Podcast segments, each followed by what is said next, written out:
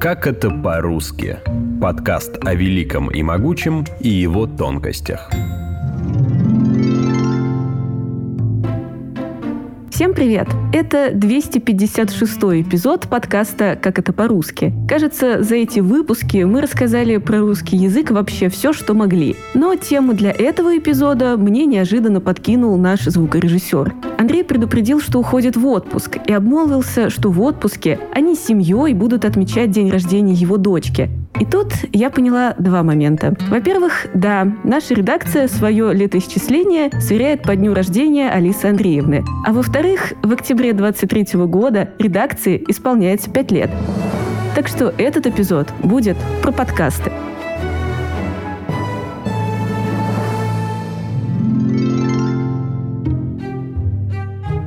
Если подумать о слове «подкаст», то как будто нет ни одной очевидной версии, как оно могло образоваться. Это английское словечко, которое объединяет в себе два других. iPod, ну тут понятно, это название плеера, и broadcast, что переводится Подожди, подожди, подожди, подожди, подожди, подожди. Ты серьезно радио. хочешь говорить про подкаст, как типа, как оно появилось, хотя нам пять лет? Пять лет, Полина, в нашей редакции не работает ни одного человека, который пережил бы создание э, вообще всех этих подкастов. Об этих людях ходят легенды. Они меняют фамилии, меняют место жительства, скрываются. Это мифические существа. Но мы хотим узнать, что изменилось за эти пять лет, как это вообще начиналось. И поэтому специально для вас мы нашли всех этих людей. И сегодня они в студии. Ladies and gentlemen, it's time for the main event of the evening. Are you ready? Мы подключили все свои связи, чтобы собрать их в одном месте. И сегодня для вас будет в хронологическом порядке рассказан эпос о создании подкастов РИА Новости. Итак, в студии редактор, легенда, сладкая пусечка, мой фаворит, Лина Алексюнайта. Автор таких звездных продуктов, как «Ясно, понятно», «Это надолго», «Истории док», «Русский» и остальные сумрачные э, продукты, которых вы не найдете, но мы вам подскажем. Привет, Лина. Уже можно кринжевать?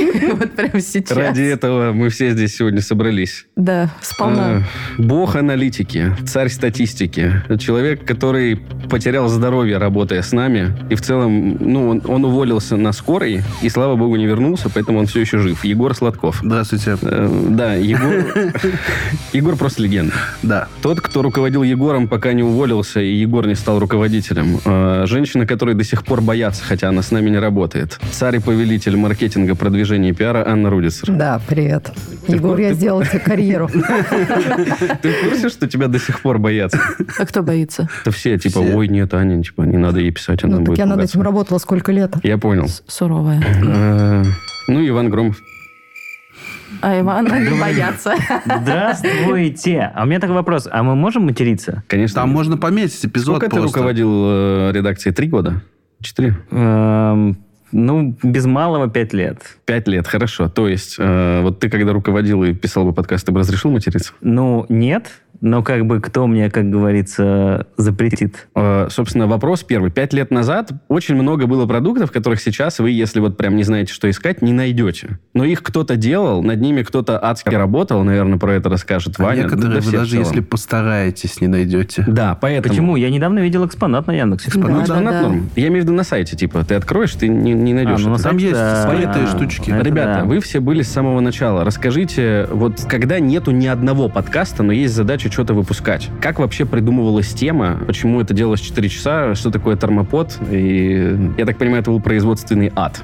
Начнет Иван, который тогда еще не был руководителем. Запуск подкастов и правда был мучительным, не очень красивым. И на самом деле, как и, наверное, большинство больших и крутых проектов, к моменту запуска проекта все участники этого проекта ненавидели э, этот Это же проект. классика. Но, так сказать, мыши еле как-то ускололись и плакали. По большому счету, если говорить про то, что сейчас у нас октябрь, и подкастам в октябре 5 лет, то подкасты мы запустили в октябре 2018 года. А началась подготовка Вот-вот. В марте. В марте 2018 года. И тогда слово подкаст был скорее, правда, чем-то инновационным и крутым, потому что 18 год, только еще кто-то запускает подкасты. Очередная волна подкастов. В том числе и все классные ребята начинают выпускать подкасты. И, соответственно, Россия сегодня такие тоже сделаем подкасты. Но о чем? И вот, получается, наверное, до середины лета мы рассуждали, о чем же нам сделать подкаст. Но не писали пока. Нет. До середины лета мы слушали подкаст.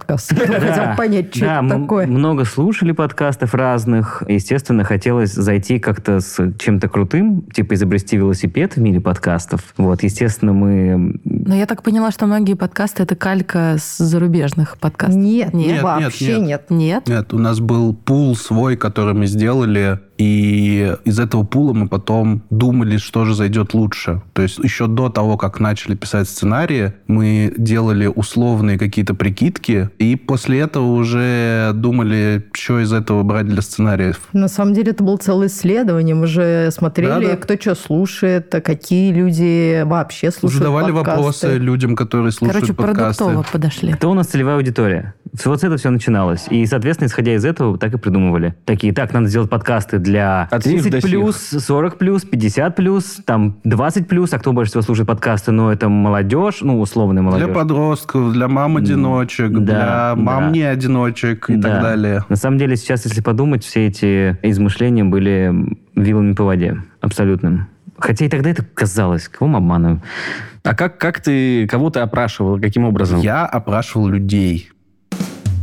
Ты проводил А, каст-девы? Да, мы ловили, мы ловили всех, вообще всех в нашей благосфере условной, то есть всех, на кого мы были подписаны или кто был подписан на нас, и ловили, значит, прижимали к стене и спрашивали, а ты что-нибудь слушаешь вообще, кроме музыки? А где ты их ловил? Ну, буквально по знакомым. В интернетах по и- знакомым, да. И мы ловили, да, случайных людей, которые в основном были родственниками, знакомыми там и так далее. И спрашивали, слушай, а вот ты слушаешь подкасты? Человек говорил, да, конечно, на Ютубе каждый день. Мгм. Ты такой, подожди, а в смысле? Он такой, ну, это там музыкальный подкаст такой, называется Аэросмит. Ты такой, нет, подожди, Аэросмит это группа. Он такой, да нет, это подкаст, просто музыкальный. В итоге темы выбирались, э, на самом деле, железной рукой э, руководителей. Да, то есть, несмотря, да, да, да, несмотря на все исследования, надо сказать, что исследования скорее помогали нам, ну, не знаю, может быть, темы придумывать. Я скажу, что исследования помогали нам отодвигать момент, когда мы подкасты будем запускать. Это правда, это очень помогало. Потому что такие, «А, нет, мы еще не все исследовали, давайте еще поисследуем. Нет, давайте еще что-нибудь узнаем. Слушай, ну с другой стороны, зато когда мы вышли, мы такой широкой линейкой зашли, что, мне кажется, мы покрыли просто все А возможные сколько? поля. 17, 17 подкастов был на старте. Ты имеешь в виду Или не 11? эпизодов, Какие а 17? Не, Подожди, нет, 17, 10, 10. 10, Всё, я да, да, По-моему, да. штук 7 было. Просто Нет, Егор взял 10. половину. Нет, смотрите, нет, смотрите. Рак победим. Рак победим. Подкаст Так. для подростков, Подкаст для подростков. Рак проиграем. который потом стал ясно понятно. А, вот, 13 что-то там. Ясно, понятно. Не дура. Экспонат. А, время первых. А, точно. Детектив.док. Детектив.док. Истории.док. Посмотрим попозже появился. А, да, А история. время первых? Он сказал Сказал. что. Это а что это было? Подожди, а как же Это типа, бездомные? условно, человек, который придумал истории там док. вакцину. А, как вы это это делаете? Как вы это делаете? Квет был уже тогда? Да. И как это по-русски? Это Вот 10, я все еще их помню. Какой ты молодец, Егор. Вот. А к нам присоединился шестой человек, Маша Сидорова, наш лучший дизайнер, по моему мнению, который только был в нашей дирекции. А еще Люблю первый тебя. ведущий ясно-понятно. Да, Один из. вот мы как раз-таки подбираемся. То есть, ясно-понятно, под другим названием, это один из продуктов РИА Новости, может быть, вы его слушаете, если слушаете как-то по-русски. Он назывался тогда по-другому, и ты была ведущим. Одна из, да. С кем мы были? Вань. Ваня был продюсером нашим Ага. и редактором. Ну, в Была смысле, Асмик, главным. Ваня, Асмик. другой Ваня. Асмик была потом. А, был Ну, Игорь, неважно, 100%, неважно. и Ваня Была, Юрьевна, была еще да, одна да, девушка. Всем привет! Это подкаст «Ясно-понятно» для тех, кому в районе 19-23 лет. С вами Игорь, Маша Привет! и Ваня. Привет! В прошлый раз мы... Да. Вань, скажи, подкасты были сценарные и разговорные. Э, про сценарные давай попозже, как они... ничего не поменялось. Ну, я имею в виду, что если сценарные по рассказам вашим переписывались там десятки раз, и то есть там подкаст мог 10 раз переписываться и все еще не выходить, то с разговорными было тяжело. Там было ли, что ты уже записал тему, и потом типа я передумала, нет, это неинтересно, или там... То есть был ли производственный ад с разговорными? Мы-то привыкли считать, что с ними-то попроще. Принято считать, что с ними попроще, но на этапе подготовки и уже на этапе, наверное, первых нескольких месяцев работы с подкастами производственный ад, ну, он как бы разрастался кругами. И если на первом круге ада мы просто подготавливались к запускам, то на всех остальных мы занимались тем, что просто Утверждали темы. утверждали темы. Какова была вообще изначальная история редакции? Все редактора были наняты для того, чтобы писать тексты. Ни у кого из них не было опыта взаимодействия с микрофоном и уж тем более какого-то опыта говорения в микрофон. И поэтому, когда, собственно, наш непосредственный руководитель попросил, чтобы редактора вели подкасты, я очень долго этому сопротивлялся. Очень долго. Потому что я говорил, что они редактора, они не ведущие, они не журналисты даже. А помнишь, у нас еще дикторы? Ты не журналист, дик- поняла, дик- Лина? Дикторы еще Ну, были. щас уже нет, Дикторов конечно. же еще использовали сначала. Дикторов, да, Это довольно было долго использовали. Это, Это было было очень тяжело, смешно. потому что вот я когда, ну, только устроился и какие-то старые подкасты находил, я начинал засыпать, потому что это было очень тяжело слушать, у них слишком хорошо. Нас короче. ненавидел весь спутник. Вот этот момент, э, что подкасты это не радио, он не сразу был понят внутри там некоторых сознаний. И, конечно же, дикторы вообще не годятся, но мы их очень долго насиловали, конечно, прежде чем убедиться в том, что они не годятся. Блин, здесь еще надо просто понимать, что все это было сделано тоже. Ну, то есть, например, когда я пришел только в редакцию, и мы такие, давайте делать подкасты, я даже был не в курсе, что у нас есть э, студии, что у нас есть вообще спутник с кучей студий. И как бы все это узнавалось в процессе. Мгм. И я хорошо помню, как э, я начинал взаимодействовать с тогдашним главным редактором «Спутник Россия», по-моему, так это называлось. И э, он говорит, так вот, у нас тут вообще-то есть студии, можешь записывать. Я такой, ого, давайте. Он говорит, нет. Было гигантское количество встреч, куда приходили звукорежиссеры, руководители, их заместители. Мы что-то все всегда обсуждали. И в итоге, Ну, вот он, бренд Рио, короче. Ну, во всей я могу красе. много чего такого Да-да-да, наговорить. потом Не, я я имею в виду, встречался большие, с и вот некоторыми- этот весь... э, Я потом на фестивалях встречался с некоторыми людьми из спутника. Они такие, это у вас Громов? Давай с тобой вернемся. Вот, короче, вы определились каким-то адом за, за там полгода практически, какие будут подкасты. 10 подкастов. И да. вот э, тебе нужно, собственно, взять и записать там первые пять эпизодов. На самом деле там еще история такая была, что не было никакой даты запуска. И если бы я тогда не сказал, что все, давайте уже делать, иначе Она мы была. будем, будем Она буксовать. была. У нас была официальная дата запуска первая неделя августа, которая потом стала первой неделей сентября. Я помню, что постоянно откладывали нам этот запуск, и, соответственно, как бы из-за этого я в какой-то момент говорю, все, давайте просто уже выпустим, и уже горе оно все огнем. Там был замечательный эпизод, я быстро Да, расскажу. пожалуйста, пожалуйста, можешь медленно. А, Это где же был у нас подкаст не детектив, а в историях док, по-моему, у нас была серия эпизодов про то, как возят э, кокаин туристы. А, да. Двойное дно называлось. про Да, да, да. Да, да, есть да, такой. я Вот. Один из первых этих эпизодов, я помню, что сценарий его в итоге переписывало 8 или Подожди, 7 Я редакторов. про это хочу попозже. Это, это сценарные штуки, я хочу с разговорами просто разобраться. И ты собираешь редакторов, сажаешь их перед Да, микрофонами. да. Они Вы перед что-то микрофонами. пишете? Первое время, в самом начале мы просто ставили этот микрофон, просто сели в переговорке и стали обсуждать. Просто что-то. Ну, то есть мы думали, хорошо, давайте предположим, что у нас разговорный подкаст. Черновые записи, кстати, мы тоже опрашивали по ним людей, мы показывали, короче, всяким знакомым, родственникам тоже вот эти первые Ну, ну, записи. погоди, они это были не их. черновые записи, Нет, это, это уже были мон- это были черновые, самые первые-. Окей, и было, что, типа, идете и опять переписываете заново? Да, было, я не знаю, ясно понятно, у подкаста, мне кажется, было несколько записей просто в молоко, которые просто записывались. Окей, хорошо. Тут как бы... Ну, а, а там они были без гостей? Вы сами садились и обсуждали Вообще пока? изначально концепция, ясно понятно, была такая, что там без гостей. А, Да, а, Литерали было- 19-23. Подождите, Теперь Расскажите мне, кому там опрашивал своих было... э, друзей, 19. и у нас были комментарии хотя бы на 20. То есть потом вы начали брать комменты у экспертов, и потом и приглашать их. Такая была эволюция. там была вообще история такая, что изначально изначально было так, что трое ведущих что-то обсуждают, и комментарии, так сказать, своих знакомых по этой теме или там кого-нибудь, они уже собрали. И, соответственно, я хорошо помню, как вот включали эти комментарии в диктофоне в микрофон и слушали. И, соответственно, вот так вот все и У постепенно нас были было. постоянные герои этой рубрики. И- Да, и ну, потом, когда все запустилось, я не знаю, ну, несколько десятков подкастов, ясно, понятно, так и К вышло. нам на О, ясно да. понятно приходил Дюран. э, к Не нам приходил, в- я его позвала. который Дюран-Дуран? Да, Да, который- конечно, мы Который его не художник. позвали. Вот, и пока вы сидели перед микрофоном и обсуждали праздно и, может быть, скучно какие-то Ну, вот темы без экспертов. делаем, да, да. да, ничего не изменилось. Хуже только стало, мне кажется. Лина писала сценарии. И вот э, там тебе тоже дается тема какая-то, Нет, наверное. я начну и сделаю шаг назад. Так. Просто хочу вспомнить свой первый день в редакции, потому что я пришла, все бегают, э, Ваня вообще просто уничтоженный. Я не знаю, на нем не было лица, потому что он был супер уставший. Наш тогдашний руководитель э, бегала по редакции, пахло едой. И, короче, я немножко была в шоке, с учетом того, что Устроилась в огромное издание. да-да-да, зашла в огромный ангар, и мне сразу сказали, мы тебя так долго ждали, вот тебе самая большая сложная задача, она твоя. Умирай. Да, супер проект. Короче, делаем. Это был проект, нет, правда, очень классный, я его люблю всем сердцем, но мне кажется, я тогда работала по 16 часов в день. Ну, и Типа мы не- с 8 до И 23. ничего такого же крутого и масштабного и невероятного до сих пор за пять лет не было. Расскажи. Да, да, в смысле, эту ну, лебединую песню. сделайте. Ну, в общем, Нет, мы короче, уже не короче, я пришла 11 октября в редакцию. Я просто помню, как я слышала краем уха, что наш тогдашний руководитель редакции кричала на Ваню и такая говорит, что, что значит мы не можем смонтировать подкасты? А Ваня говорил, наш монтажер э, у жены в роддоме.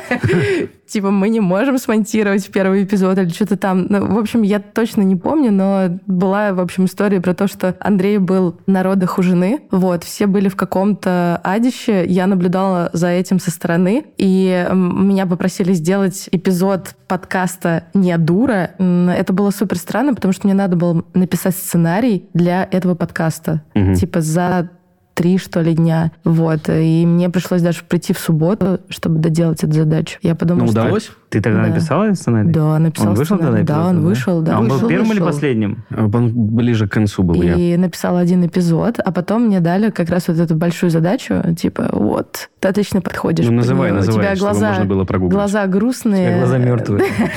И ты точно же. затащишь. Ну, этот проект «Бездомный выход», на самом деле, очень крутой проект. Мы сделали его с э, «Милосердием», Фондом милосердия. а, Да, мы тогда сделали проект с милосердием. У них был э, локальный проект, который называется «Ангар спасения». Это когда бездомные могли приходить э, в ангар, там, погреться, поесть. И они запустили параллельный проект, который назывался «Хостел». И с участниками этого проекта мы решили сделать подкаст, где мы берем четыре человека, ну, таких социально... Неадаптированных. не адаптированных, но еще которые находятся типа на грани, Ну, не а, чтобы стать, потерянных, да. чтобы стать такими э, бездомными, у которых нет вообще шансов на спасение. Вот. И, в общем, их было четыре человека. У них у всех была разная судьба, совершенно разный бэкграунд, потому что кто-то там был четыре года на улице, кто-то там пару дней совершенно. Ну и Вот. возраст у них. Там был И парень, возраст там разный. 20 лет, мужчина под 40. В то есть там... 18, Да-да-да-да. э, 40, э, 20, 53. И у них у всех, на самом деле, был разный бэкграунд, разные истории, как они попали на улицу. Вот. э, Были свои мечты, очень тупые, ну, тупые, я имею в виду... Приземленные, виду, Приземленные, да. да, Простые, приземленные. может быть. Такими, такие желания, которые нам кажутся э, совершенно, ну, Сходить в кино. как бы, да, не Нарисовать оригинальными. графитку. Нарисовать граффити, сходить в кино, э, пройтись по магазину, купить букет э, и подарить э, кому-то. Ну, короче, такие супер приземленные бытовые желания, которые для нас кажутся там супер очевидными, и мы это делаем каждую неделю. А для них это реально какой-то прям глоток, я не знаю, классной, настоящей, нормальной жизни. Вот. И три месяца Да, у них ними было задание. То есть концепция проекта проследить, как Да. люди вернутся, Как обратно они- социализируются. Да, вот у них было Жестокое реалити-шоу. реалити-шоу. Ну ну, да. это слишком круто для тех времен, мне кажется. Это Просто был, сейчас бы это... В нашем формате это был подкаст, первый и последний подкаст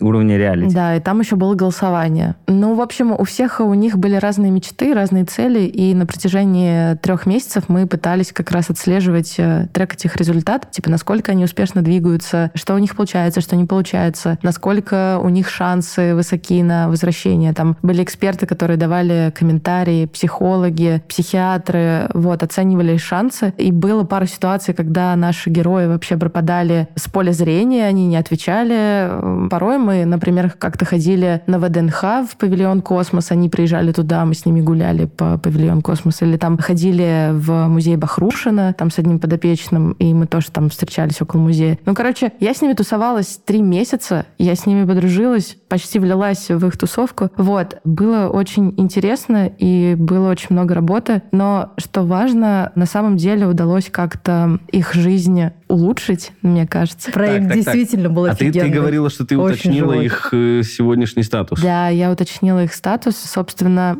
Алексей сейчас, ну, он живет при ангаре, помогает в храме, который находится рядом с ангаром спасения. Вот, и живет э, там же, вот, в хостеле. А Руслан, он э, год назад появлялся в ангаре, сейчас э, его судьба неизвестна, но вроде как все нормально, где-то работает. У Паша, самого младшего участника, он слился уже тогда, когда еще проект только-только закончился. Вот, а Леша тоже неизвестно где, непонятно, какая у него судьба. Это самый старший. А, нет, А, средний. да. Но, как показывает э, практика, если человек долго не появляется, либо у него все хорошо, либо все очень плохо, а тут уже ну, непонятно, не скажешь Мгм. так наверняка. Но ты не сказала, что изначально планировалось 10 эпизодов. А мы сделали сколько? 6, шесть или Шесть. 7? Какие три?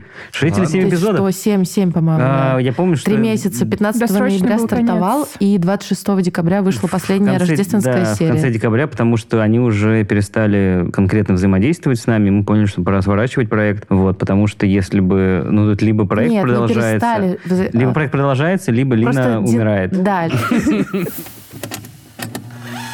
Четверо бездомных согласились попробовать с нашей общей помощью вернуться в нормальную жизнь. Эти семь недель были неоднозначными для Алексея Евгеньевича, продуктивными для Руслана, поучительными для Леши и насыщенными для Паши. Но за эти 50 дней в жизни каждого из них мы верим. Произошли радикальные перемены. Снаружи и еще больше внутри. Для каждого из них этот Новый год Не, просто это был пример того, что у нас же как, ну, плюс-минус, ладно, как было сделано, и вообще сейчас так немножко редакция тоже работает по этой системе, что есть редактор, есть подкаст. И, соответственно, как бы вот факт того, что, например, сейчас в редакции, например, истории док и русский пишут э, все подряд, то... По очереди просто. Ну, условно, да-да-да. То раньше такой практики было немного. Ну, то есть, например, были редактора, которые писали только русский и изначально. Мгм. И это было довольно часто. А вот «Страна Великой Степи» это был тогда, помню, первый раз, когда просто сразу же все редактора, мы просто тормознули весь производственный процесс. Ну, не тормознули, но притормозили. И все стали параллельно делать, работать над одним подкастом. И, соответственно, как бы это была история про то, как редакция плюс-минус работает по нынешний день. И по нынешний день редакторы страдают. Вот, например, одна из историй работающего сейчас редактора, который страдал, но теперь нет, он уже не новичок, он уже опытный боец. Руслан Жигалов, послушаем. История с моим первым сценарием, который я написал и который отдал Полине проверить. И насколько я понял, Полина потратила очень много времени на то, чтобы этот сценарий проверить. Все выписать, все отчитать. Вот каждую запятую она докопалась буквально до всего, что было в этом тексте, за что ей огромное спасибо. Но прикол-то в том, что я отправил этот текст Полине, она его переправила, потом я отправил этот текст эксперту, и он тоже начал кучу всего там править. И потом сидит, значит, такая Полина в студии записи и такая, то есть ты хочешь сказать, что ты отправил мне текст, не согласовав его с экспертом? Я такой, да, Полин, это предварительная версия. Я сижу, у меня улыбка до ушей. Она такая, ага. Ну, дальше, типа, нецензурная, но суть сводилась к тому, что лучше больше так не делать. Давайте поговорим тогда про человека, который был в большем, мне кажется, аду, потому что я когда-то поговорил с Андреем, нашим звукорежиссером, гением, обожаю его. А, Вот и да, он страдал. Он, говорил, что в какой-то момент там, типа, ему пишут, ну, в общем, смотри, 10 подкастов ты должен за два дня смонтировать, и у тебя нет варианта не смонтировать. А Андрей, я так понимаю, не тот человек, который говорит, да пошли вы, а он такой, типа, окей, значит, Он я такой- умираю. У самурая нету цели.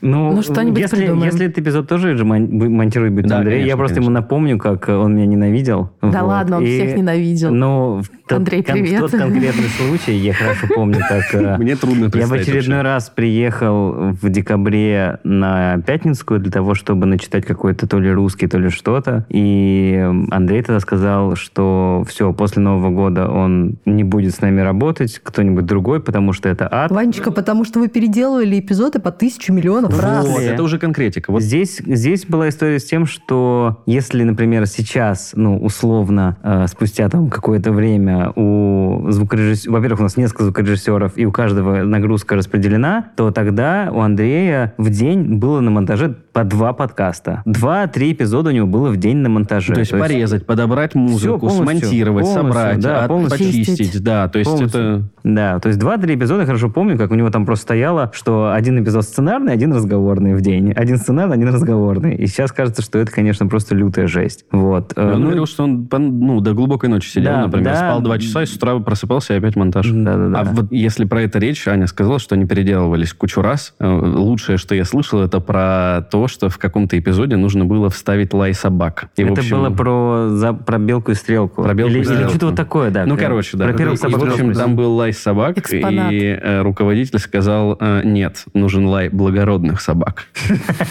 Это А не практически, это как лай благородных собак. Это же, ну, мем сегодня уже готовый. С Андреем самое замечательное было, я как-то ему отвозил документы, и, значит, он выходит, а Андрей, он такой всегда очень, очень улыбается, значит, такой Ну, это весь очень улыбчивый. А раньше он с розочкой Ваня Да, да, да, встречал. да, да, вот. И, э, значит, читы. э, я такой подхожу, забираю документы, он улыбается, смотрит на меня. Я ему говорю, Андрей, кстати, ты знаешь, у нас вчера вышел тысячный эпизод. И он продолжает смотреть на меня, и улыбка у него остается, но глаза становятся абсолютно пустыми. Он такой, а, а я не знал. Спасибо. И уходит. Пойду напьюсь.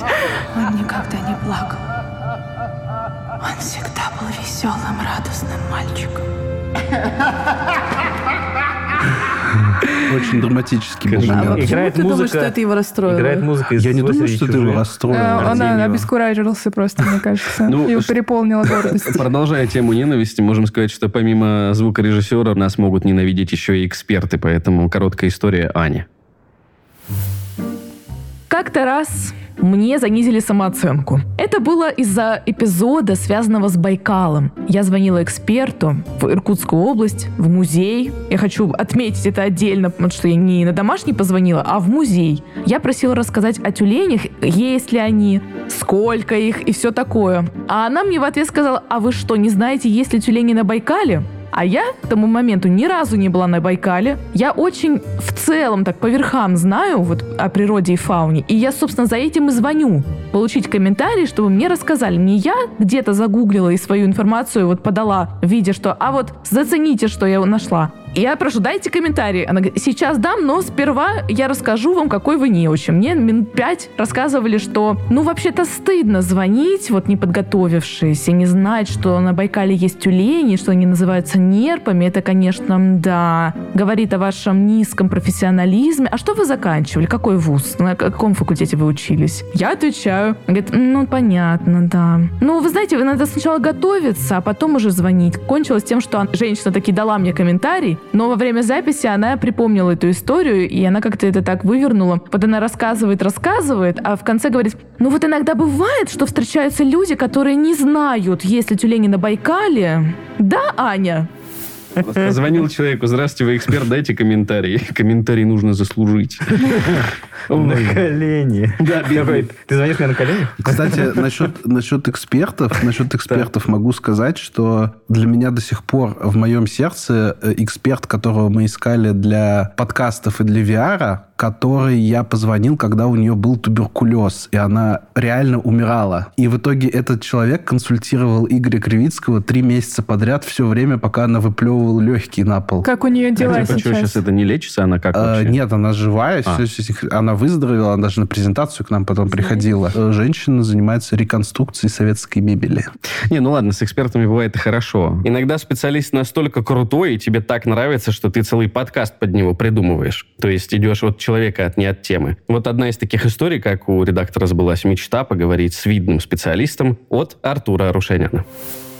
В бытность э, мою военным я изучал персидский язык. Такая интересная субстанция. И, в общем, в персидском языке есть свои, так сказать, постулаты, есть свой базис. И одним из этих базисов является словарь Гранта Аванесовича Восконяна.